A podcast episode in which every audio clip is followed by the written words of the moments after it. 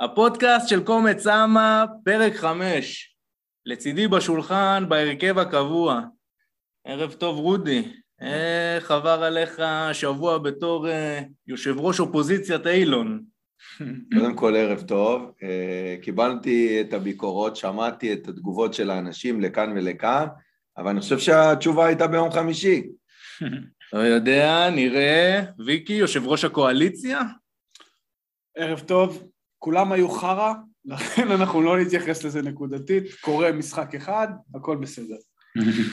ואחרון יובל ששבר את הרשת עם פינת תיקוני השירים, Welcome to yellow well, יובל. וואי וואי, תשמע, אני לא קיבלתי תגובות על אף דבר שאמרתי עד הרגע הזה, שמח שאהבו. כן, אני אגיד כבר עכשיו, לא יהיה בפרק הזה, אלא רק אחרי משחקים כשיגרד לי מעצבים.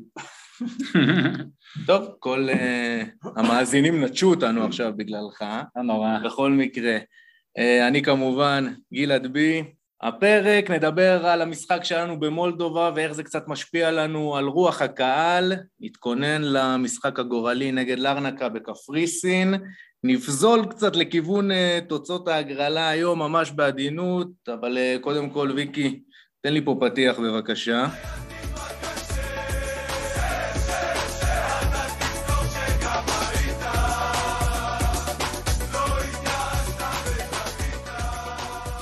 אוקיי, אוקיי, חברים. אז uh, לפני ככה שנתחיל uh, במשחק שהיה לנו במולדובה, אנחנו קיבלנו מכם בעקבות הפרק האחרון גל של תגובות אחרי נושא הקהל שהיה לנו ופינת תיקוני השירים וקצת הרוח החדשה של העונה. צעקתם עלינו דגל, סמל, דברו על קצב השירים, דברו על עניינים. קודם כל חשוב לומר, כל נושאי הקהל הולכים ללוות את כל פרקי הפודקאסט, זה הולך להיות חלק מאוד משמעותי. עוד בפרק הראשון אמרנו שאנחנו כאן בעיקר בשביל לתת את הקול הזה של האוהדים כמונו משער 11, אנחנו לגמרי על זה, תמשיכו לכתוב לנו, תמשיכו להגיב, אנחנו נתייחס לזה כמה שיותר. ובהקשר הזה, בהמשך לפינת המגיבים למגיבים שיובל השיק לנו בפרק הקודם. אני גם אגיד עליה אבל, קודם כל זה באמת כיף לקבל המון המון תגובות, גם על הפודקאסט עצמו, גם על זה שמחכים לפרק, אז תודה רבה לכולם. חשוב להגיד, לא רק בענייני הקהל, תגיבו לנו כי אנחנו אוהדים כמוכם, אנחנו רוצים לשמוע את הדעות שלכם, אנחנו נדבר גם על הדעות שלכם, לא על הכל, אבל אם יהיה משהו ענייני נשמח להגיב למגיבים. בהקשר של היום זה באמת יהיה בנושא הקהל, אבל גם בעניינים מקצועיים, חופשי, תגיבו בפורום, בפייסבוק, באיפה שאתם uh, מקבלים, או לצורך העניין בספוטיפיי, קיבלנו תגובה בספוטיפיי, נכון גלעד? ויקי הסב את uh, תשומת ליבי לתגובה שקיבלנו מאוהדת בספוטיפיי, שככה העלתה אצלנו את האנטנות. ויקי... לא ידעתי שיש אפשרות כזאת, מאוד מוזר. אה, הוספתי אפשרות כזו, סתם כדי לקבל עוד uh, תגובות, כדי להניע את השיח, ראינו שיש הרבה... תגובות שמגיעות בעיקר בפרטי, בוואטסאפ ובכל מיני פלטפורמות אחרות, אז פתחנו את האפשרות גם לאלה שלא נמצאים בפלטפורמות. אז קיבלנו אה, פידבק מאוהדת, ואני חייב לציין שכל התגובות שנמצאות בספוטיפיי הן אנונימיות, אז אנחנו לא ננקוב בשם, אלא אם כן תרצו בפעם הבאה. אני אקריא את התגובה ואנחנו ניכנס אה, לשם. אז היא כותבת, חייב לציין שיציע יכול להתפוצץ פי אלף אם רק היו שומעים את האיש גדר, מיקרופון חובה בסוגריים. בנוסף, חייב לדבר על החוסר קצב המשגע בשירים. במקום הראשון כמובן ללב נכנס, אחריו תמיד קראו לי דפוק, חייב לדבר על קצב. וזה משהו שבאמת חייב לדבר עליו. כולם רוצים למהר על השירים האלה, ואני חושב שזו תגובה ראויה, ותודה רבה לאוהדת. אה, מה אתם אומרים, גלעד? יובל, רוצה להגיב למגיבה? אני אגיב ראשון, יאללה, בכיף. אני אגיד שתי דברים. דבר ראשון, אה, בעיית הקצב בעיה ידועה, באמת כבר שנים, כי יש אצלנו יציאים שאוהבים למהר יותר, למהר פחות, אבל היא הוחמרה פי אלף, תסכימו איתי מעד השיפוט של בלומפילד, משהו באקוסטיקה נהרס, משהו ב, ב, בחיבור הזה בין יציאים, בגלל גם השתי קומות בשמונה, שזה לא בשאר האיצטדיון, משהו שם הלך לאיבוד ובעיית הקצב מאוד מאוד הוחמרה בגלל זה.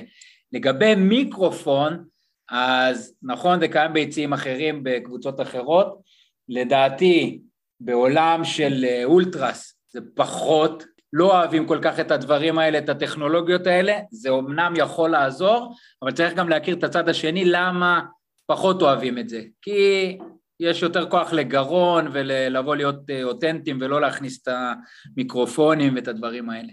אני, אני דווקא חושב שמיקרופון זה דבר שהוא נחוץ, היום שאנחנו מדברים על אה, שער 11 כל כך גדול, להבדיל האלפיים אה, מקומות של פעם, אבל אני חושב שהיא נוגעת בסוגיה כמו מיקרופון, בעצם אותי לפחות היא לוקחת לדיון עמוק יותר דווקא, של בעצם תנאים שמקבל ארגון אוהדים ומקבל יציע עידוד, כמו מיקרופון והגברה, וזה ממשיך לעניינים של תפאורות, זה בסוף נוגע באחת הנקודות היותר משמעותיות אצלנו, שהיא פער גדול אצלנו, וזה בעצם כל היחסים של אה, ארגון בשיתוף עם הנהלה ובשיתוף עם הקהל הרחב, שכל המעגל הזה קצת נשבר בשנים האחרונות, ולהחזיר אותו לצורה של אחדות ושיתוף פעולה, זה צריך להיות אחת המטרות שלנו בתור אוהדים של קהל רחב, של הארגון בתור, אה, בתור ארגון ושל הנהלת מכבי בתור הנהלה. אני מאוד מקווה שהרוחות החדשות שאנחנו קצת מרגישים בתחילת העונה החיובית הזאת בנושא קהל, ידחפו אותנו לתוך המקומות האלה, ואז באמת נוכל לראות את ההתקדמות שלנו כיציע וכקהל שקצת נעצרה בשנים האחרונות בשם המלחמות האלה, שכל צעד, דרך אגב, שהוזכר בו אשם בקצת, גם מכבי, גם הארגון, גם הקהל הרחב, הגיע הזמן לאחד את השורות ולצעוד עם זה קדימה. רודי. שמע, אני חושב שהבעיה שלנו מתחילה קודם כל מתשתיות, כן? אנחנו נמצאים באיצטדיון ביציע מאוד מאוד גדול, בלי גג, שגג זה פקטור סופר משמעותי בעידוד, אנחנו רואים את זה בטרנר, אנחנו רואים את זה בסמי עופר, לא משנה, אנחנו רואים את זה נגיד בדרומי בטדי, הפער הוא פער קריטי, בסדר? אה, כאילו כשבטדי ואצלנו אין את הגג, אתה מרגיש את ההבדל. אני לגמרי מתחבר לזה ש, שהקהל הרחב, אה, כאילו די, היציע מאוד גדול, הכל מפוזר, ולכן אני, אני לגמרי מסכים שצריך את המיקרופון, לא לעשות בו שימוש קבוע, זה לא צריך להיות איזה איזה, לא יודע מה, הקראה של השירים, אבל לפחות בקטעים שרוצים להטריף את היציע או אפילו את האצטדיון, לא רק, ב... אפילו, אפילו בשביל לאחד את הקצב. בדיוק. ברגעים האלה בדיוק, שזה בורח. בדיוק, כי בסוף הארגון זה, זה, לא יודע, זה, אם כאילו תוחמים את זה, זה 500, 700, 800 שנמצאים במרכז, ואתה רוצה שזה יתפוצץ בכל היציע, ואז אתה מקבל בשירים הטובים, טובים, טובים, אז זה באמת מתפוצץ בכל היציע, נבלע החוסר קצב, אבל בשאר המצבים זה, זה ניכר, כאילו רואים את הסיטואציה הזאת, זה יכול לעזור, מקסימום זה יכול לעזור. טוב, זה מבחינת uh, מגיבים למגיבים בפרק הזה, תודה לחברה בספוטיפיי על התגובה הזאת, תגובה לפנים. כדורגל, עד כמה שאפשר לתת את הכותרת הזאת. כדורגל, בוא, לכדורגל. כדורגל כענף. איזה מילה גדולה על מה שראינו שם. ואז המשחק של מכבי. זה כדורגל. מכבי הגיעה למולדובה עם יתרון 3-0, בדרך למשחק ש... כאילו אתה מרגיש איך הוא הולך להיראות, ואתה מקווה שלא. יואו.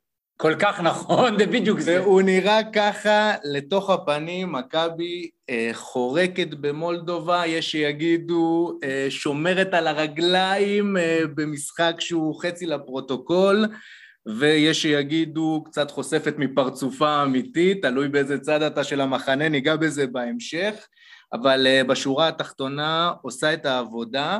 קצת קשה באמת לדבר על המשחק הזה, אבל בכל זאת ננסה להוציא ממנו כמה נקודות ובראש ובראשונה אה, בהופעת בכורה. הילד. הילד, יש לומר, רוי רביבו, מגן שמאלי, פותח בהרכב, סך הכל אפשר להגיד ממשיך את המומנטום שלו מהקיץ דרך הנבחרות הצעירות, ויש שיגידו גם אה, מהיכולת שהוא הראה בנוער, בסך הכל הוא מאוד מאוד עקבי.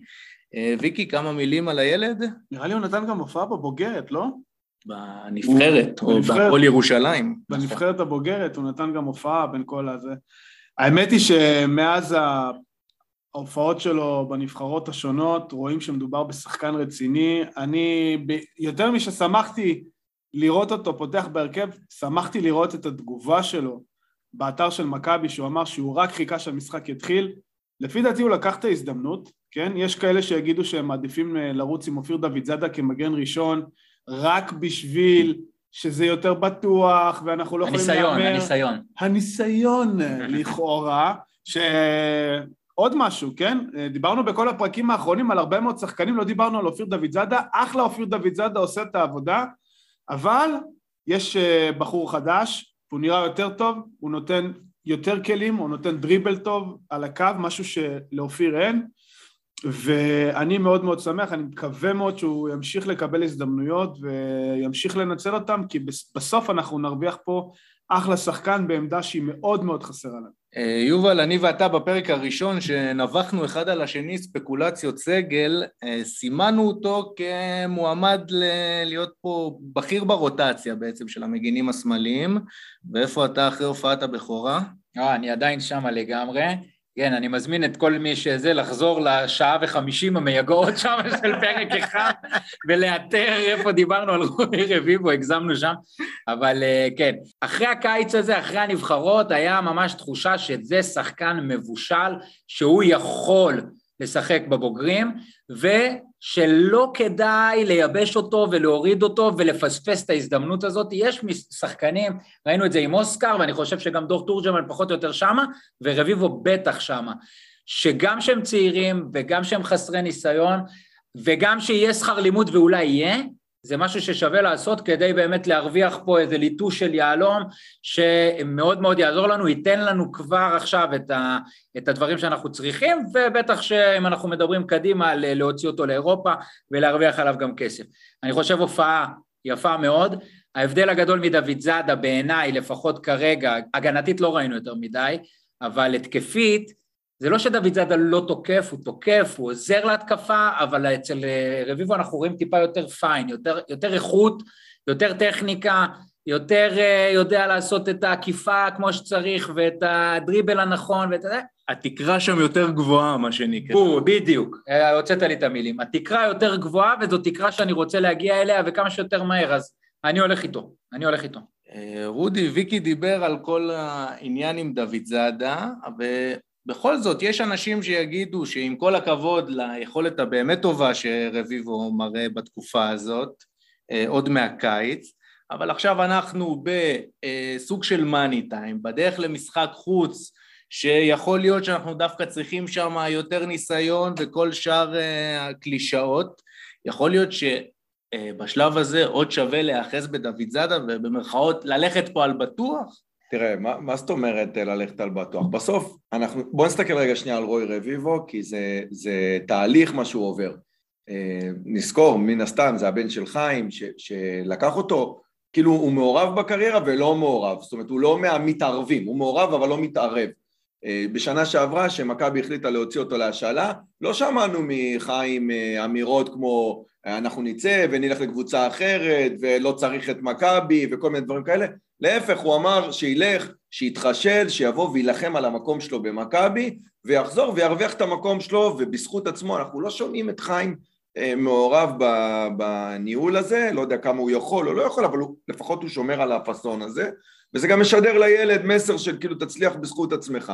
אה, אז הוא הלך באמת להפועל ירושלים, הוא נתן חצי עונה טובה מאוד בהפועל ירושלים, די שחק שם בהרכב, חוזר למכבי, נלחם על המקום שלו, הוא נלחם מול, מול אה, דוד זאדה, שלאורך השש שנים שלו במכבי תמיד מוצא את עצמו בחזרה בהרכב, בטח עכשיו אחרי שאנחנו יודעים שסבורית חזר להיות, אה, כאילו הפך להיות בלם, כאילו דוד זאדה המגן הבכיר. אני, אני לגמרי מחזיק מדוד זאדה אחלה מגן, אני חושב שרוי רביבו, ופה אני מסכים, השם ישמור עם ויקי, שלדוד זד, ל, לרוי רביבו יש תקרה אה, יותר גבוהה, יש לו יכולת להיות מגן שמאלי הרבה יותר שלם, להגיד שעכשיו זה בוודאות יותר טוב, לא יודע, אני, אני אוהב את ההתקדמות הזאת, אז, אז אם אני צריך לבחור ביניהם, אני כן הולך עם אה, רוי רביבו. אני חושב אה, שאולי באמת כאשר רביבו יעמוד למבחן הגנתי אמיתי, אז נוכל אולי לקיים את הדיון הזה בצורה יותר טובה, כי דוד זאדה אנחנו כן יודעים שיכולות הגנתיות, גם אם לא מושלמות, אבל יש לו. ולכן, כשרביבו גם יעמוד במבחן הזה, אז אולי נוכל באמת לעשות את הדיון טיפה יותר שלם, טיפה יותר זה, ולדעת אם אנחנו מוכנים לספוג את השכר לימוד הזה עליו, לשם אותה, השגת אותה תקרה. ולכן אני שואל, האם כבר ביום רביעי הקרוב, בקפריסין, אולי המשחק הכי חשוב שמחכה לנו בקיץ הזה, הולך על רוי רביבו?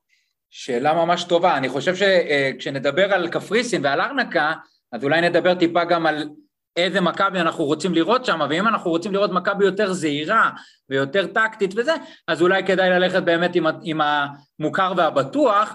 בבלומפילד שבוע הבא אני הולך עם רביבו. אוקיי, באמת בלרנקה ניגע קצת בהמשך. עוד במשחק הזה, מה שאפשר לגרד ככה ממה שראינו שם, זה עוד כמה הופעות בכורה שרובי קין מארגן לנו שם. בכורה לעונה זו, יצוין. אה, כן, לעונה זו כמובן, ואלו אה, לוקאסן, גבי קניקובסקי ויובנוביץ'. נתחיל מהחלוץ לדעתי, יובנוביץ', שכבר אה, רבות נאמר עליו בקיץ הזה, אה, נראה, כמו כולם חשוב לומר, קצת כבוי, אבל אצלו יש את הדרייב הזה מעבר, שמרגישים שחשוב כבר להשלים שם איזו עסקה, שהמניה שלו הולכת ודועכת, רודי, משהו על האחד אחד על אחד שהוא בעט שם לשום מקום. שמע, אתה מסתכל על, על כל השלושה, אבל, אבל כאילו בוא נתמקד רגע ביובנוביץ', ראית, אני לפחות ראיתי את החוסר חשק שלו במשחק, לגמרי. את, את הגישה שלו, ואני כאילו מנסה להיזכר במשחקים הראשונים של יובנוביץ', נגיעה גול, נגיעה גול, ואם לא בנגיעה הראשונה גול, ואני מחזיר לסיטואציה של דקה שלושים, אה, השתחררות של, אה, השתחררות או השתלטות על עיבוד כזה מוזר במרכז המגרש של דן ביטון, נותן כדור ליובנוביץ', ש, שאנחנו כולנו מכירים את יובנוביץ', הפרסט טאט שלו לוקח את הכדור למרכז המגרש ושם גול כאילו כמעט בטוח, הוא עושה פרסט טאץ' לפינה של הרחבה משם הוא מוציא בעיטה נטו לסטטיסטיקה, בעיטה שלא היה לה שום סיכוי אה, אה, להיכנס באמת עם שוער אה, שאפילו עמד על החמש, ו- וזאת הייתה הגישה שלו של אחד שלא רוצה להיות פה יותר. ואני אומר, אתה לא רוצה להיות פה יותר, אז קדימה, בואו נרוויח שני הצדדים, אתה תלך ואנחנו נביא את הכסף שאפשר, ויאללה. שמע, זה לגמרי נראה ששני הצדדים הגיעו פה למיצוי, השאלה למה הסיפור הזה לא מעביר הילוך, יובל. שאלה ממש ממש טובה, אני חושב כנראה מחכים להצעה הנכונה, אני לא יודע בדיוק מה קורה מאחורי הקלעים, אנחנו לא, לא מעורבבים במקומות האלה, אבל uh, ככל שעובר הזמן זה ממש ממש מובהק שאנחנו צריכים ללכת לעסקה וכמה שיותר מהר. כמו שאמרת גלעד, המניה דועכת, היא דועכת כי כשיובנוביץ', לא משחק כנראה שיורד לו החשק, וזה פשוט מאוד איזשהו גלגל אה, טבעי, איזשהו תהליך טבעי. זה שחקן שהגיע לפה על תקן של סטאר, הגיע לפה בהרבה מאוד כסף, מדברים עליו על לצאת בהרבה מאוד כסף, כנראה שמבחינתו הוא ראוי לשחק, ובינינו הוא, הוא ראוי לשחק, אבל פשוט יש לפניו מישהו שיותר ראוי. ולכן, כל זמן שהוא בספסל ועולה ל-20-30 דקות, אנחנו מפסידים פה אה, משהו שיכול לעזור לנו. אני מעדיף על הספסל חלוץ אחר שידע לקחת את, ה, את ההזדמנויות האלה ולתת אה, פייט יותר רציני. יובנוביץ' לא נראה כמו עצמו במשחק הזה, פשוט לא. כן, אבל יכול להיות שמכבי, דווקא בסיטואציה הזאת, זה לא בהכרח שהוא לא מצא את הקבוצה, ש... שאנחנו לא יודעים את זה, אבל לא בהכרח שהוא לא מצא את הקבוצה שאליה הוא רוצה ללכת. יכול להיות שמכבי לא מצא את החלוץ שהיא רוצה להביא, והיא לא מוכנה להישאר בשלב הזה של העונה רק עם אה, זהבי ודור תורג'מן או עם הסגל הקיים, אז זה כזה, יכול להיות, יכולה להיות סיטואציה ש... בסוף אנחנו ניתקע איתו והוא ייתקע איתנו, yeah, זה, זה הכי גרוע. זה אפקט הפרפר בכל, בכל הקבוצות, זאת אומרת ברגע שמעורבת פה מכירה של שחקן, אז מה אתה יכול להביא במקום ולאן השחקן הזה הולך, והשחקן הזה ילך רק אם תתפנה עמדה שתהיה מספיק טובה עבורו בקבוצה אחרת.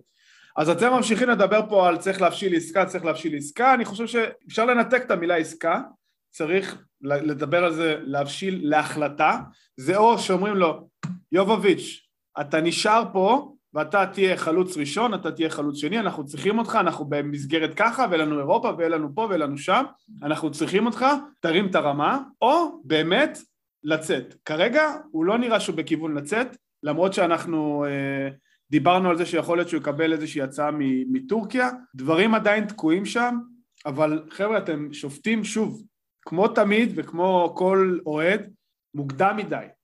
במשחק האחרון הוא סיים עם בישול, משחק לפניו נגד אה, הפועל באר שבע, גם היה לו אה, משחק טוב.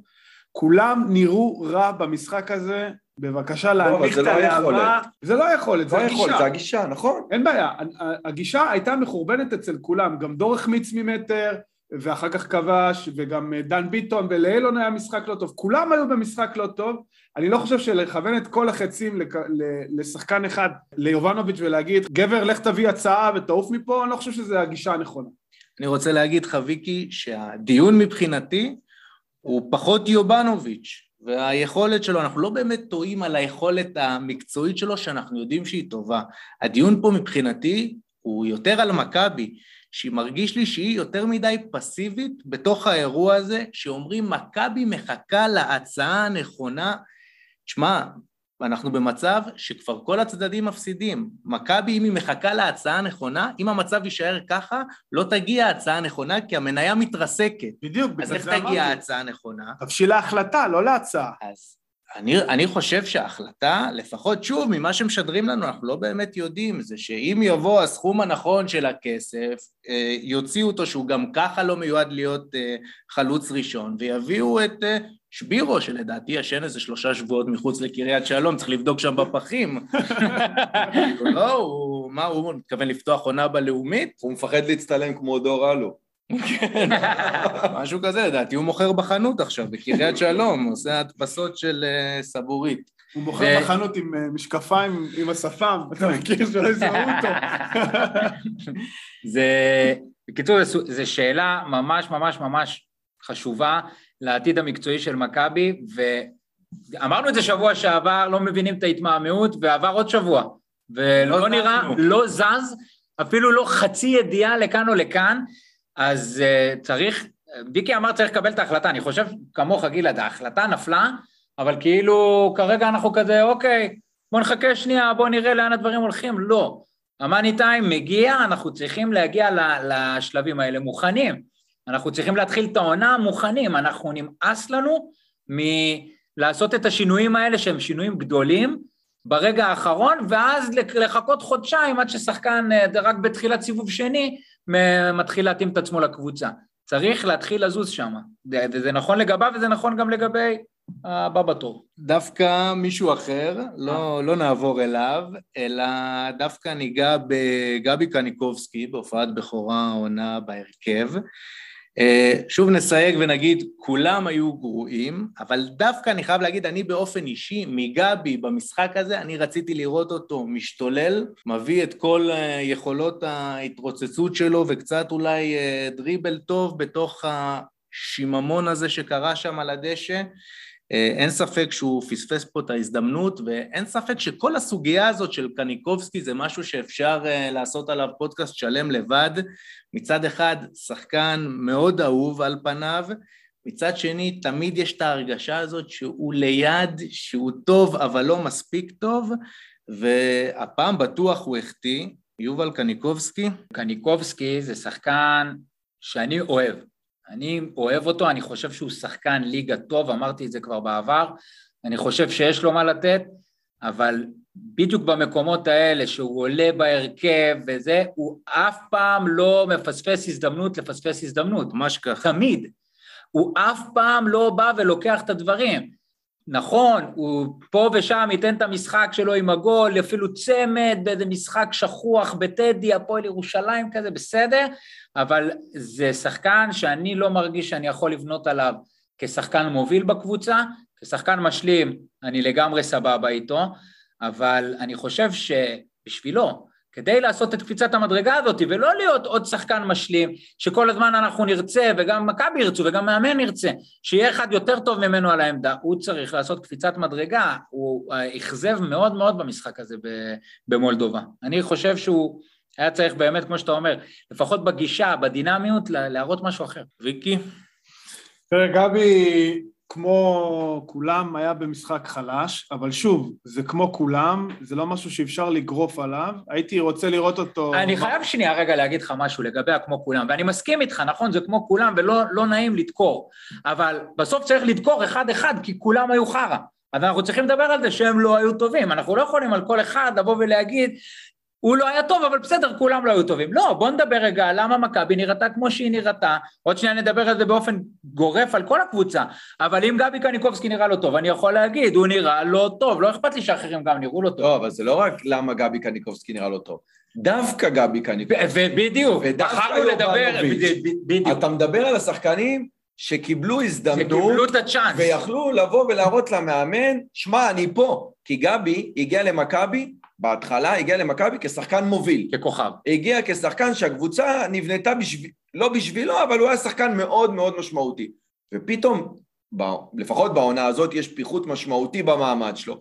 אתה מקבל את המפתחות במשחק כאילו לפרוטוקול, כי הלכנו ב-3-0, בוא תראה למאמן שאתה טועה לגביי, בוא תראה למאמן שלפחות במצבת שחקנים הנוכחית, אני לפני דן ביטון. נכון. כאילו, אתה לא לפני דור פרץ, אתה לא לפני יוריס או, או גלאזר, אבל בוא תראה לו שאני לפחות לפני דן ביטון. ואם אתה משלשל במצב הזה, או יובנוביץ' משלשל במצב הזה, אני לא רוצה לדבר על גויגון שגם נתן גול ועשה חגיגות כאילו בא לו כבר. לברוח הביתה, אז וואלה, אני כמאמן, מסתכל על, על השחקן הזה ואני אומר לו, שומע, תחזור לקצה של הספסל. זה מה שאמרת קודם, זה יותר גישה מאשר יכולת. נכון. אם הייתי רואה אותם מנסים, משתוללים, רוצים להוכיח, אבל וואלה לא עובד, בסדר, אני אומר וואלה, מגרש מעפן. איך זה נראה. מש- איך זה נראה משתולל? איך זה נראה משתולל מנסה להוכיח? איך זה נראה? שפת גוף. אתה יודע איך. נראה שפת גוף. של שחקן שבא ואתה אומר הוא מתחרה. אתה יודע מה? עידו שחר, שעלה בכמה דקות שלו שם, הוא וואלה, משתולל. כן, כן, כן, כן, במשחק הזה. או רוי- רביבו, שהרגע אמרנו, רוי רביבו בא להשתולל. לא שאני אומר עכשיו, אתה יודע, השתולל אה, סתם אה, זרק מכות כמו לוקאסן במחנה אימונים, אלא בא ואמר, אני רוצה להראות מה יש לי, בא, לקח. כדור, עשה דריבל, זה. נכון. אוקיי, אז אם היית נותן לי לסיים את המשפט, כן. ידידי היקר. היית מבין שאני אומר שכולם היו נראים חרא, אבל זה לא פוטר אותו מהגישה המחורבנת שהוא בא איתה. תודה. אה, זה מה שרציתי. כן, כולם נראו חרא, אבל זה לא פוטר אף אחד מהם מהגישה המחורבנת, כי באמת רואים שהוא היה חלש. המסירות לא הגיעו למקום, רודי כבר אמר את מה שהוא אמר, הוא באמת הגיע בסטטוס של סופרסטאר, הוא כבר לא נראה כזה. תשמע, הייתי רוצה, הייתי רוצה לראות ממנו יותר, אבל uh, ההזדמנויות הולכות ופוחתות, בטח כשדן ביטון נראה טוב. תסכימו איתי שדן ביטון נראה טוב רגע. במשחק או. הזה לא. אוקיי, אבל שוב אתה מחזיר גם אותנו לזה במשחק הזה, אבל גם כולם במשחק היו נראים הזה, חרא, אבל דן ביטון יותר נראה... טובים, כן. בדיוק, היה נראה מהיותר טובים. טובים. תודה רבה, לפחות על זה אנחנו מסכימים. ויש יש הרבה תחרות, ואם גבי לא יתעורר ולא עוד, אה, לא יהיה לו עוד הרבה הזדמנויות, אז הוא ימצא את עצמו בחוץ. אה, טוב לגבי גבי, כמו שאנחנו רואים, הדיון הזה הוא בעיקר דיון של שפת גוף, כי כדורי- כדורגל אין, ועוד אחד ששפת הגוף שלו, שגם קודם כל אה, פתח לראשונה אה, מאז הנ- מאז הנגיחה המפורסמת. במחנה אימונים, זה לוקאסן, שהשפת הגוף שלו זה גם כן דיון, כי אני חושב שהיא גם מטעה. יש בו משהו קצת בשפת הגוף של נוסה איגבור שהיה מבוקש אצלנו על ה... בדיוק סביב הסיפור הזה. נותן משחק סביר מצד אחד, זה הרגיש קצת חולמני מצד שני. יובל, אם אני זוכר נכון את השיחות בוואטסאפ, הוא לא נתן לך שקט שם. הוא בדיוק זה, הוא לא נתן שקט. אם אני חוזר לצפייה במשחק הנוראי, באמת משחק נוראי, שאני סבלתי מכל רגע, סרטן בעיניים, כמו שאמרו אה, ידידינו מבאזל. לוקאסן, זה לא שהוא היה במשחק רע, באמת לא, סך הכל יציב, אה, ניכר, זה בסדר, אבל לא, זה לא משהו שאתה אומר, תשמע, איזה מופע הגנתי מרהיב, כי עמדו מולו עכשיו הארי קיין ו- ו- וניסטלרוי.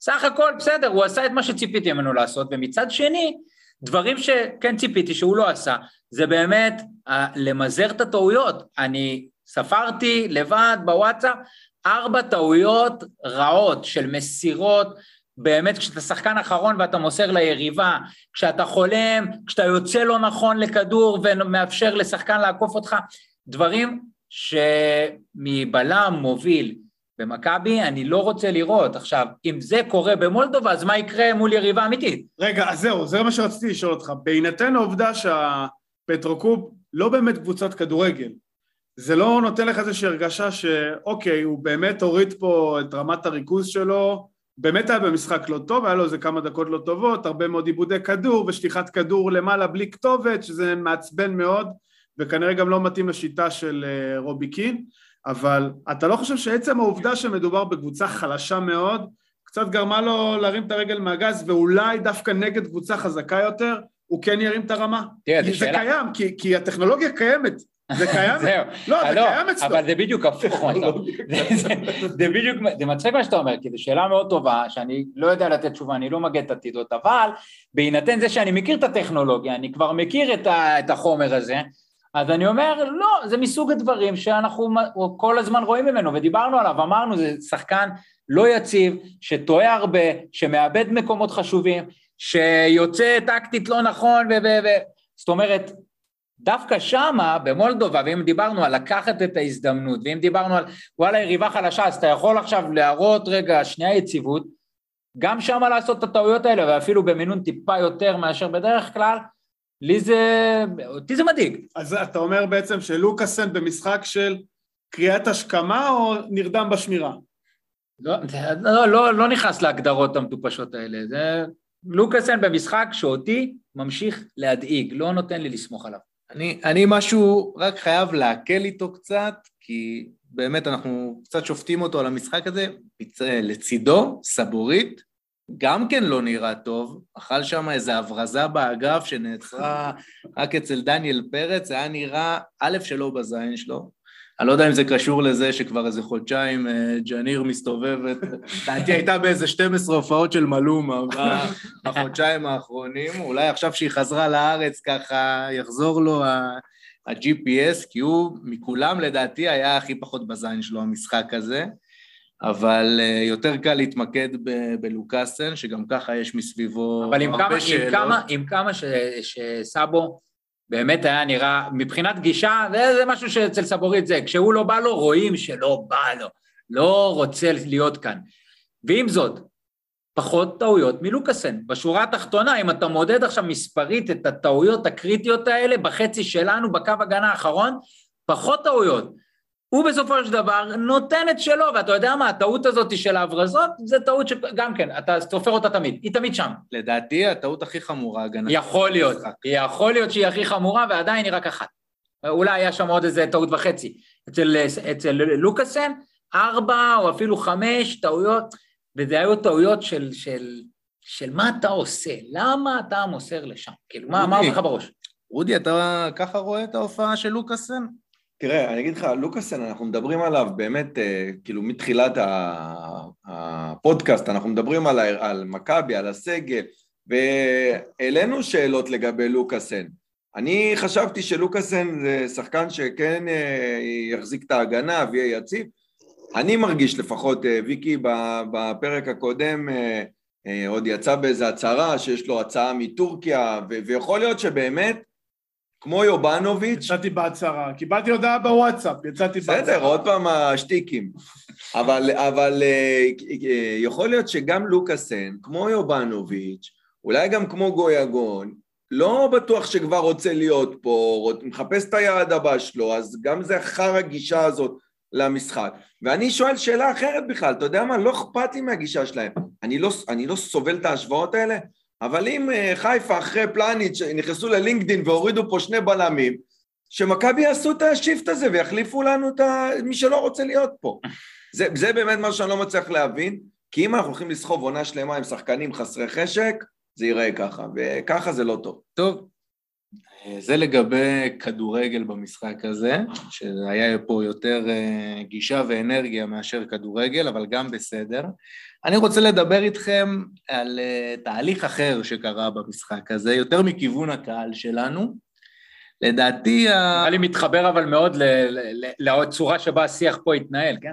כן, ד- דווקא מה- מה- מהכיוונים הצדדיים. אה, אני חושב שהמשחק הזה סימל איזושהי תהפוכה קלה בשיח של הקהל שלנו בקיץ הזה. אנחנו כמובן יודעים שאין דבר שהוא פחות יציב ממצב רוח של, אה, של הקהל של מכבי ב- בחודשי הקיץ, אבל אה, אם בקיץ הזה, אם אנחנו מחלקים את אה, מחנות האוהדים לאופטימיים ופסימיים, אז הקיץ הזה נפתח בסערת, אה, ש... בסערה של מחנה האופטימיים. הצוות החדש, ההנהלה החדשה, רכש מוקדם בעמדות מפתח, וכל זה התחבר לתוך התצוגה בטרנר. היה נראה שה... שהאופטימיים הולכים אה, להניף פה את גביע הקיץ, ואז לאט לאט החלו סדקים. מה, סדקים? כן, סדקים זה הגזמה, גלעד. רגע, רגע, אני אנמק. איך סדקים? שלושה משחקים, שלושה ניצחונות, קיבלת גול אחד בשלושה משחקים, על מה אתה מדבר? אני לא אמרתי שהלכה העונה, אני אמרתי שאני מרגיש, 11. שאני מרגיש מהקהל, ואם אתה ככה תעשה סיבוב ברשתות, כולל בכמה פינות אפלות, לא חשוב שמות, אתה תרגיש שהסוגיה הזאת של הזרים והשלמת הסגל טיפה מערערת, וההופעה בבלומפילד שהייתה טובה אבל גם כן קצת חורקת היא מערערת את הקהל וזה מתחבר לתוך התצוגה הבאמת לא טובה הזאת שהייתה לנו במולדובה ואתה מרגיש לפחות מהרשתות ואתה יודע אנחנו בכמה קבוצות וואטסאפ ואתה שומע מחברים אתה מרגיש שהיה פה קצת מהפך והקהל של מכבי כרגע בפרונט רוח קצת יותר פסימית יובל, בוא תרקוד לי בבקשה בין שתי הגישות האלה. וואי וואי, זה, איזה עבודה קשה. אני קודם כל, אני רוצה רק להגיד, אני לא מרגיש תהפוכה כמו שאני מרגיש אה, התפכחות. ואני מחזיר אותנו לאחרי טרנר, שדיברנו בדיוק על זה. האם זה מכבי שאנחנו זה, או שאנחנו צריכים רגע להוריד, לכבות טיפה ולהגיד, שנייה, זה לא משהו שאנחנו יכולים לראות כל הזמן. ברגע שמבינים את זה, שלא יכולים לראות את טרנר, את השישייה הזאת כל הזמן, ואת המשחק לחץ המטורף, ואת הזה, ואת האנרגיות, ואת האדרנלין, אז אתה יכול לקבל הרבה יותר בהבנה את, את פטרוקוב, כי פתאום אתה אומר, אוקיי, שמע, ניצחתי 5-0 בסיכום שני המשחקים, בהילוך אה, חצי רוורס. אחד וחצי, בדיוק. כן, חצי רוורס, ואני רץ קדימה, אני אקח את הנקודות הטובות, אני לא אסתכל על הנקודות הלא טובות. הפסימיות, תראה, כן, כל שבוע בקיץ, וזה חשוב להגיד, כל שבוע בקיץ הוא כאילו ב fast forward. זאת אומרת, אתה פעם מסתכל ופתאום אתה אומר, וואו, רגע, אני באמצע אוגוסט, מה קורה? עדיין יובאנוביץ' פה, עדיין גויגון פה, עדיין אלי כנף.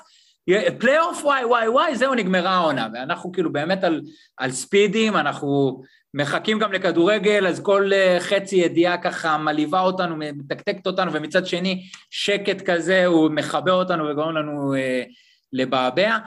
גם עכשיו צריך להוריד להבות, אני לא חושב שאנחנו צריכים להיות פסימיים לגבי העונה, מכבי נראית סך הכל בסדר גמור, יש מה לשפר, ישפרו, יש דברים טובים שצריך לשמר, אנחנו יכולים להיות אה, רגועים ביחס לזה, אבל לא, לא לקפוא, לא לקפוא, אנחנו חייבים כן ללכת קדימה ולראות איך משפרים. תראה, ויקי, אתה אמנם מערער על זה, אבל יבוא האוהד הפסימי מה, מהרשת החברתית ויגיד לך, כמובן הוא לצורך העמדה, הוא מתעלם מהפציעה של מילסון כרגע, והוא יגיד לך, הכנפיים אותו דבר, והשמות רובם זה אותם שמות שכשלו שנה שעברה, וברקע שתי הופעות קצת פחות טובות, הוא יגיד לך, למה שהשנה זה ייראה אחרת?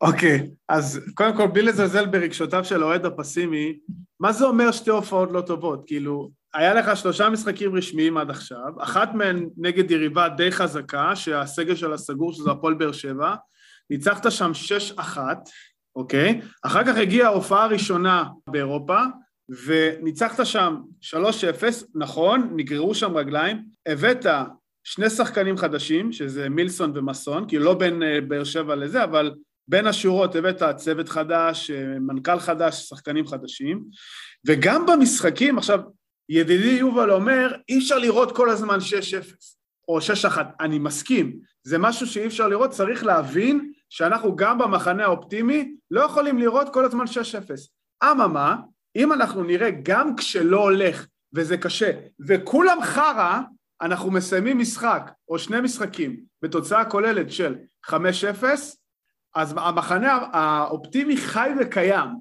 זה בדיוק, זה בדיוק הגישה, זאת אומרת, היינו רגילים למצב הזה שאנחנו צריכים לנצח 6-0 ו-4-0 ולדרוס ולהרוג וזה.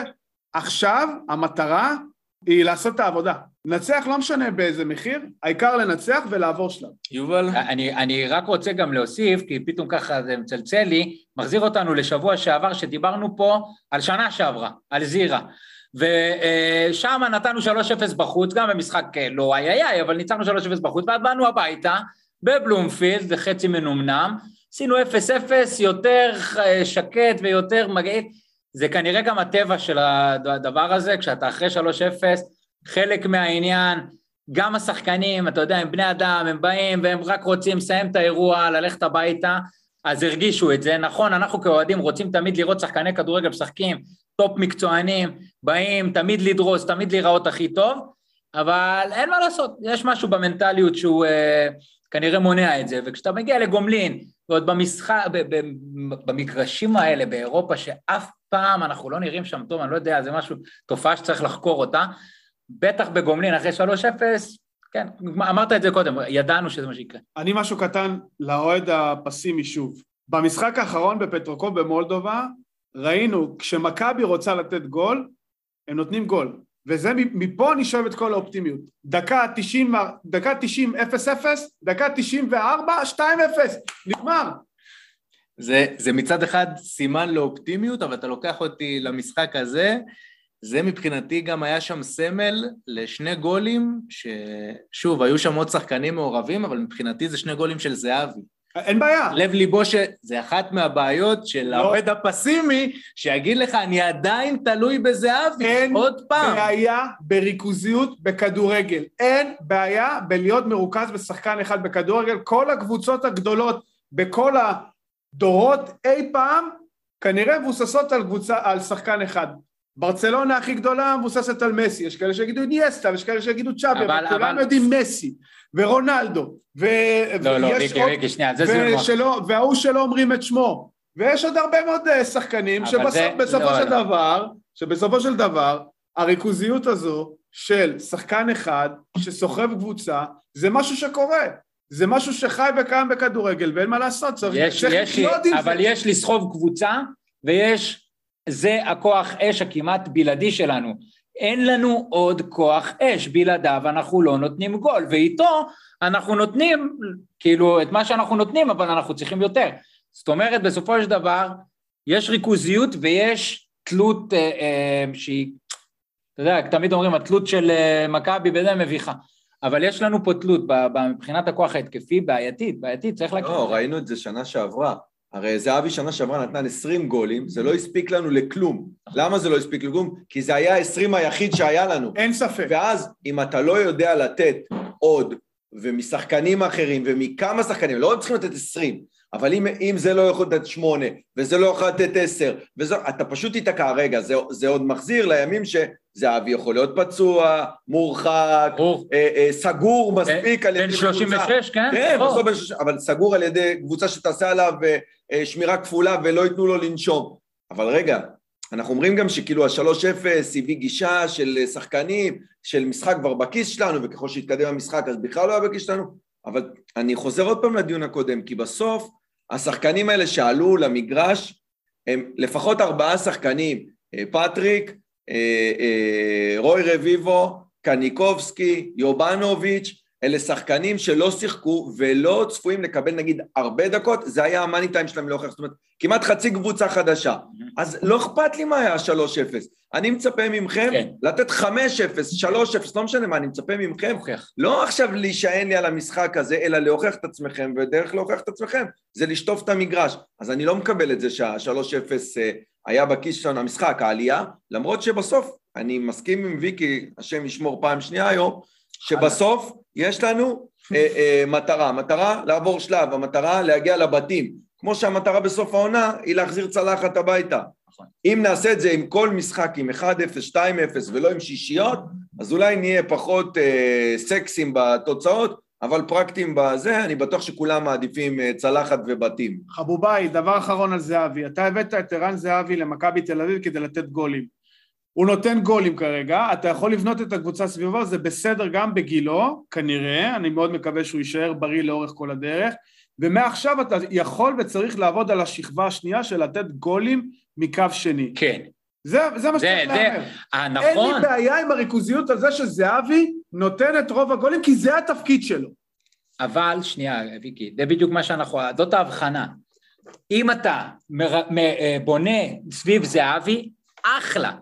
אבל אם אתה אה, אה, מרוכז בריכוזיות שלך סביב זהבי היא כזאת שאתה אומר אני חייב אותו על הדשא ואני חייב אותו טוב ואני חייב אותו באמת אה, מפעיל גם את האחרים כדי לתת גול אז אתה בבעיה אני רוצה רגע רק לסגור פה איזה, איזה פינה. דיברנו ודיברנו ודיברנו על דור פרץ בתור הברומטר של משחק הלחץ ושל העזרה מקו שני להתקפה, אולי זה שאנחנו בונים עליו הכי הרבה לראות משחק יותר שוטף התקפית, דור פרץ עם שתי החטאות מאוד מאוד גדולות במחצית הראשונה, קריטיות, קריטיות שגם קריטיות למשחק, כי אולי יכלו לפתוח את המשחק ולתת לזה להיראות אחרת, אבל אני אומר, הנה ההצטרפות, בלי זהבי על הדשא, דור פרץ יכול לבוא ולהיות הכוח שנותן את הגול, ואם אתה לא נותן את הגול הזה, אז אין לנו מי שייתן את הגול.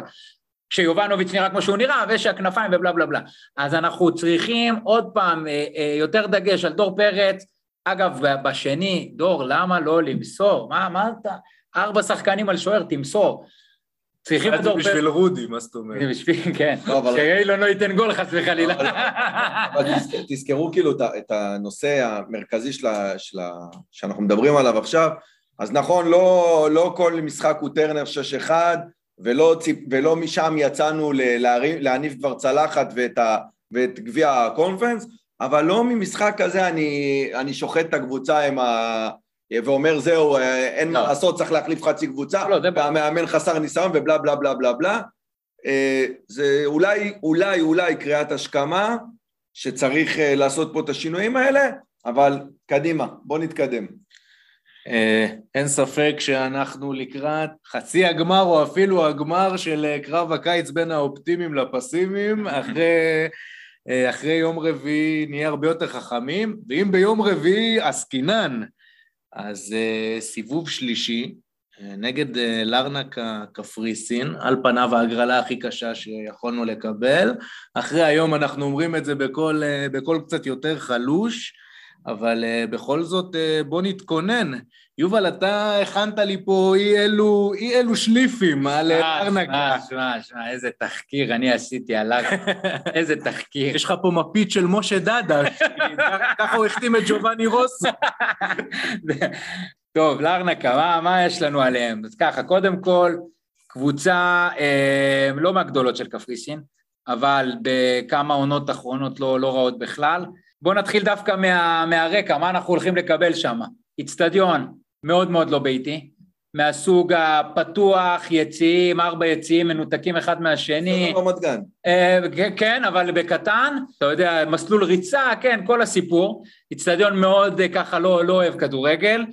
מהסוג שמכבי תמיד מתקשה בו, אגב, כן? מכבי דווקא, גם במשחקי חוץ באירופה, היא יותר טובה דווקא במגרשים שהם טיפה יותר ככה, יש עליהם איזה חשמל.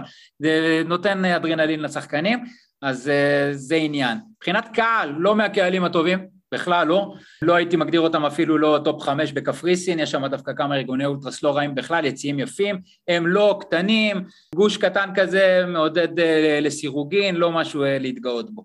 מבחינת כדורגל, שנה שעברה כולם מדברים על העונה הטובה שהם עשו באירופה, אז נכון, הם עשו עונה לא רעה באירופה, עוד שניה נגיד על זה משהו. כולם מדברים על השורה התחתונה. על השורה התחתונה, בדיוק, אבל שנייה. קודם כל, אם אנחנו מסתכלים על שנה שעברה, הם סיימו את העונה רע מאוד, בפלייאוף כמה תוצאות מאוד מאוד רעות. אה, באירופה הם עשו דרך, אה, תשמע, דרך לא רעה, ויקי, כן, כאילו, זאת אומרת, אחלה, אבל אם אתה בסופו בודק את הדברים, הם קיבלו את דנאי פרו פטרו משהו, בפלייאוף עלייה באירופית, ניצחו אותם כי זו קבוצה חצי מפורקת אחרי מלחמה באוקראינה, עלו בתים אירופית, עשו שמה חמש נקודות. חמש נקודות, ניצחון אחד ב- ב- לפרוטוקול בסוף, עוד איזה שתי תיקו שהם גנבו, נפלו לקונפרנס, בקונפרנס הם מקבלים ב-32 את דנייפרופטרופוס קוסקוס, ועוברים אותם שוב כי כאמור קבוצה חצי מפורקת במלחמה באוקראינה, ואז מגיעים נגד ווסטהאם ומקבלים שישייה, כלומר להגיד הם הגיעו לרבע גמר, וואו איזה קבוצה, שמינית. אוקיי, כן שמינית, לא, בסדר, זה, זה כן אחלה, אחלה דבר בזה, אבל לא צריך להשתגע. מה עבר עליהם בקיץ? בקיץ עזבו אותם כמה שחקנים. עמרי אלטמן עולה עולה. עמרי אלטמן כמובן, זה אנחנו מכירים ויודעים, אגב... אה, הוא היה, היה מהטופ סקוררים. היה מרכזי מאוד, אבל לקראת סוף העונה כבר אה, לא כל כך רע הדשא. 11 גולים עונה שם. לקראת סוף העונה כבר לא כל כך רע הדשא, לא יודע אם בגלל פציעה או משהו אחר, אבל לא כל כך. פציעה, זה הסיבה שהוא לא משחק בהפועל גם. אה, אוקיי, מדהים. אה, לכאורה, מדהים. לא, לא, לכאורה, הכל עובדות. עזבו אותם עוד כמה שחקנים, אה, מגן ימני פותח, עוד שחקן שהיה ככה מתנדנד בין הרכב לספסל, בקישור ההתקפי, הם כן הביאו במקומם. אם אנחנו מסתכלים ב Transfermarkt, אנחנו רואים ככה רשימת העברות, 13 על 14, כאילו הם שינו חצי קבוצה, לא ממש, הרבה ילדים שם, הרבה ותיקים. מבחינת אה, באמת שחקנים ששיחקו, אנחנו מדברים על עזיבה של שלושה ארבעה, והביאו שלושה ארבעה במקומם. רוב האיכות שלהם בחלק ההתקפי, לא איכות איי איי איי, אבל כן יש להם כמה שחקנים מסוכנים, בעיקר עם רגל שמאל ככה. אפילו הגדלתי וראיתי תקצירים של הזבל האלה נגד, אה, נגד הזבל היותר גדול. חשבתי שאתה בחופש. כן, כן, כן. מעניין מי אלה הזבל היותר גדול. הזבל היותר גדול, השניים, אה, ז'ונוב, איך קראו להם? לא. אה, אתה, זה, בשביל הכאבי גב. כן, בדיוק, בדיוק. קודם כל, גלעד, קבל את זה. הם עלו פעמיים בארבע, שתיים, שתיים, שתיים, שתיים, שתיים, שתיים פסים. זה שהם משחקים, ואני חייב להגיד לך משהו, המאמן שלהם ספרדי, אז אולי זה משהו ששמים במים שם בפלמה דה קרנקה. דווקא שנה שעברה, אבל הוא כן שיחק 4-3-3 ספרדי, אז זה מעניין. לא יודע למה, אולי עם העזיבות והזה, אז אולי משהו יותר מסתדר להם ככה השנה. אני חייב להגיד לך, לא התרשמתי מאוד, כאילו, בסדר, הם שם בחוץ, עשו 3-0 דקה 40, פנדל, עוד איזה הרמה ככה חצי, זה, נגיחה, איכשהו הגיעו ל-3-0, אחר כך שלשלו על הדשא, הם עשו 3-2 בשתי דקות. קבוצות של מומנטומים כנראה שתיהן היו. במשחק בקפריסין, משמים בקושי היה דברים, תקציר של דקה וחצי, אחד אחד נגמר כאילו בין דקה 94 לדקה 96, לא יותר מדי משהו ללמוד ממנו, חוץ מזה שהם שיחקו נגד פחי אשפה, שאין מה להתלהב מהניצחונות שלהם עליהם. מבחינת יחסי הימורים אגב, בווינר אנחנו פייבוריטים אפילו בחוץ, לא יודע. מבחינת אה, סוכנויות של חו"ל, הם פייבוריטים שמה, אבל ממש בקטנה, זאת אומרת כן אפשר להבין מזה שכנראה אנחנו פייבוריטים בסך הכללי גם בסוכניות של חו"ל. אני הייתי מגדיר את זה 70-30 למכבי ואני מאוד מאוד מאוד אתאכזב אם אנחנו לא נעלה. על שני המפגשים? שני המפגשים, עלייה, על עלייה, על עלייה. על עלייה. 70-30 אפילו 75-25 וברמה של באמת אם אנחנו לא עולים אני וואו. אני מתאבד. אוקיי, אבל בוא, בוא תיקח אותי למשחק הזה ספציפית בלהרנקה, זאת אומרת... שמישהו אחר ייקח, כפרה אין לי קול. זאת אומרת, ויקטור, להערכתך אנחנו הולכים אה, לראות שם, מה, את מכבי של טרנר, של, בגישה לפחות, של אה, לחץ גבוה, או אנחנו הולכים פה משהו שמרני יותר, ככה לקחת את ההכרעה לכיוון בלומפילד? יובל אמר שיש הרבה איכות uh, מקדימה בלארנקה, ובאמת יש להם שני שחקנים מובילים, האחד זה פרנס סול שהיה מועמד למכבי לפני שנתיים. חלוץ. החלוץ, כן, מדינמו קייב אם אני לא טועה, והשני מאוד מאוד מזכיר את זהבי, קוראים לו איוון טריצ'קובסקי, בן 36, חלוץ, קפטן, uh, נתן משהו כמו 15 עד 20 שערים uh, עונה שעברה, סמל סטטוס שם, כרגע הוא קצת מג'עג'ע צולע כזה, אבל אנחנו נצטרך להיות מוכנים לאיכות שמגיעה מקדימה, ואנחנו לא נראה משחק לחץ מרשים או משחק לחץ אה, טוב וחזק במיוחד, בטח לא כמו בטרנר. אני חושב שהגישה תבוא הרבה יותר שמרנית, אה, לא הייתי אומר אפילו שלושה בלמים, נגיד או חמישה בהגנה, אבל גישה הרבה יותר שמרנית, אני אופתע מאוד אם אנחנו נראה משחק לחץ רצחני. אתה רואה, אתה רואה את uh, מבנה הקישור uh, משתנה? יכול להיות דור פרץ uh, יורד מדרגה אחורה? במקום? לא במקום, על, במגרש, זאת אומרת... אה, שתי שישיות. במקום, במקום מדורג, אלא... במקום מדורג, לא, לא, לא, אין מצב, אין מצב. אנחנו חייבים, חייבים את דור בעמדה המקורית שלו, כי הוא מוסיף כוח. אבל אתה יודע מה, מעבר לדור שנייה, אני חושב שזה באמת שאלה לגבי רובי קין, אנחנו עדיין לא מכירים אותו מספיק כמאמן, לראות האם הוא מסוג המאמנים שמאמינים בפילוסופיה שלהם עד הסוף, לא משנה מה, לא משנה נגד מי, אני הולך בדבר הזה, מקסימום עושה את השינויים הפרסונליים, דוגמה, גלאזר על יוריס, אם אני רוצה איזה משהו טיפה יותר הגנתי, או שבאמת הוא מסוג המאמנים היותר גמישים, שאומר, אני יוצא למשחק חוץ קשה, אני משנה, אני עובר לשלוש בלמים, או שאני עובר לשתי שישיות, או שלא יודע מה, מעניין מאוד יהיה לראות איך אה, רובי קין יעלה, אני חושב שאנחנו לגמרי כאילו בערפל פה, אנחנו לא יכולים לדעת. אה, רודי, מה, מה נראה לך רובי מכין לנו שם בהרכב? שמע, אני, אני באמת, אני לא רוצה לזלזל באלארנקה.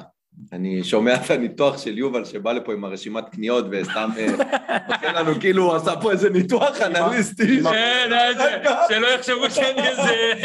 יש לציין שהוא עשה את הניתוח, כתב, שכח אותו בבית ובא לפה אחרי שאשתו שלחה לו תמונה של מה שהוא כתב. מדהים. אז אני אומר, אני לא מזלזל בהם, באמת שלא. אבל, אה, אבל אני מסתכל כאילו על המהלך הזה, אומר, מה, נבוא לשם לסגור, להביא את ההכרעה הביתה? בוא, לא נלך להשתולל שם.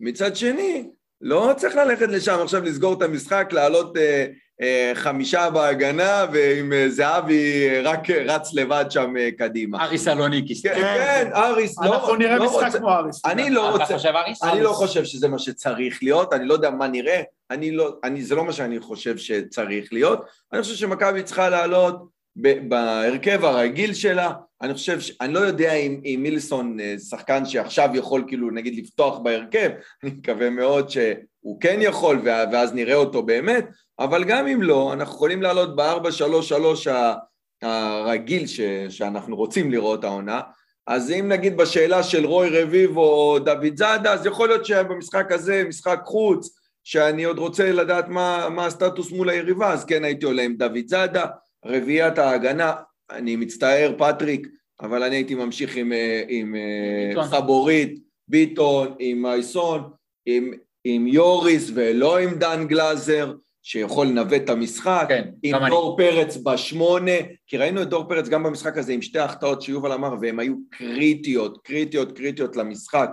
עם דור פרץ בשמונה, כי ההצטרפות שלו היא, היא משמעותית, היא פקטור מאוד משמעותי במשחק של מכבי, עם דן ביטון, זהבי כמובן בשפיץ, בכנפיים זה, זה כאילו, זה השיח הקבוע שלנו, כי יש לנו אחד פצוע ואחד לא ברור אם יהיה לנו. אני חוזר לזה שהייתי רוצה לראות שם אה, דור תורג'מן בצד אחד, את יונתן בצד שני. אני לא יודע אם זה יפיל אתכם מהכיסא, אני הייתי גם עולה עם אה, גויגון על אחת הכנפיים. אני הייתי גם לגמרי. גויגון בימין במקום, אה, במקום יוני. אני, אני רוצה במשחק הזה מישהו שיכול להחזיק לי קצת כדור, מישהו שיכול להעביר את המשקל לצד שני. יונתן, אני לא יודע אם הוא יכול לתת לי את זה כרגע, יש לו יכולת בכללי, אבל כרגע בשטף, תחת לחץ, או בשביל לצאת קצת למעבר במשחק חוץ, כן. תן לי גויגון, אני ו- מעדיף. ועשה את זה. השני, ועשה את זה כבר גויגון, כאילו שיחק כבר בכנף ימין אה, כמה פעמים, כן. אה, יכול לתת שם את ההצטרפות למרכז, יכול לתת את הדריבל שחסר לנו, פיזיות קצת. אה, כן, אני, אני, אני לא הייתי עולה עם יוני במשחק הזה, יוני שחקן או שהמנטליטי... בכלל. לא יודע לגבי בכלל, אבל יוני שחקן שהמנטליטי אצלו מאוד מאוד חשוב, הגישה, השפת גוף הזאת וזה, זה מסוג הדברים שבמשחק חוץ באירופה, קודם כל יכולים לגמור משחק, דבר שני, יכולים לגרום לי לתלוש את השערות ולשבור את הטלוויזיה, אני לא רוצה לראות את זה. שורה תחתונה, אתה רואה אותו בעשר דקות הראשונות, מאבד 250 וואו, וואו, וואו, וואו. וחוזר לגור אצל זהבי. רגע, אז מצד שני, אתה עולה עם אילון, מי- מי בצד שני? רודי מצד שני. אני אגיד את זה כמו סיסמת הבחירות, רק לא אילון. רק לא אילון. אז אוקיי, לא אילון, אז מי? אמרתי, אם מילסון, יכול. לשחק, יכול לפתוח, כאילו כשיר לפתוח, אז אין שאלה בכלל. מסכים. אם לא, אני, אני אומר לכם, אני עולה עם דור תורג'מן. בכולנו יש איזושהי אמונה ששמרו על מילסון, נכון, בשביל המשחק הזה. אני חייב להגיד, אם אה, אנחנו נראה מילסון בהרכב, לא לצפות עכשיו לראות איזה קסמים גדולים, אף שחקן שבא ככה במשחק הראשון לא עשה יותר, אה, יותר מדי, בטח, ולא במשחק- להתאכזב, כי כאילו כ- כרף הציפיות אחרי זה גם האכזבות, בטח לא במשחק חוץ. כזה בטח לא במשחק חוץ. באירופה בדיוק. קובאס, קוב- משחק ראשון. נגד חיפה בבלומפילד, אבל זה משהו אחר. לא, כי זה שונה, כי שמה זה ייראה אחרת, זה מרגיש אחרת, זה כל האדרנלין הוא שונה, ו...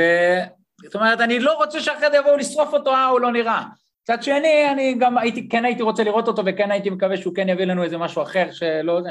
מעניין מאוד לראות אם הוא ירים את הרמה, מאוד מעניין. מאוד מעניין. כולם מסכימים שהעוגן שלנו עד כה זה יוריס דור פרץ, אה, דן ביטון, אולי שינוי רק במבנה, אבל אה, אני מאמין שזה, שזה ירוץ ככה. אתה יודע משהו. אם הייתי עושה שינוי במבנה, אם אני מאמן, ואני עובר לשתי שישיות, אני מוריד את דן ביטון, שם שש אחר ליד אה, זה, אולי גולסה, ומשחק עם דור פרץ קדימה. את דור פרץ אני לא מוריד לשש. כי דור פרץ על השמונה, יכול להיות שמונה סלש עשר כזה, אבל דיברנו על זה, הוא הברומטר של כל הדבר הזה שכרגע מכבי צריכה. לדור יש את ההצטרפות הרחבה. לדן ביטון אין את ההצטרפות נכון. הזאת, יש לו את הבעיטה מרחוק, פחות מעניין אותי במשחק חוץ באירופה.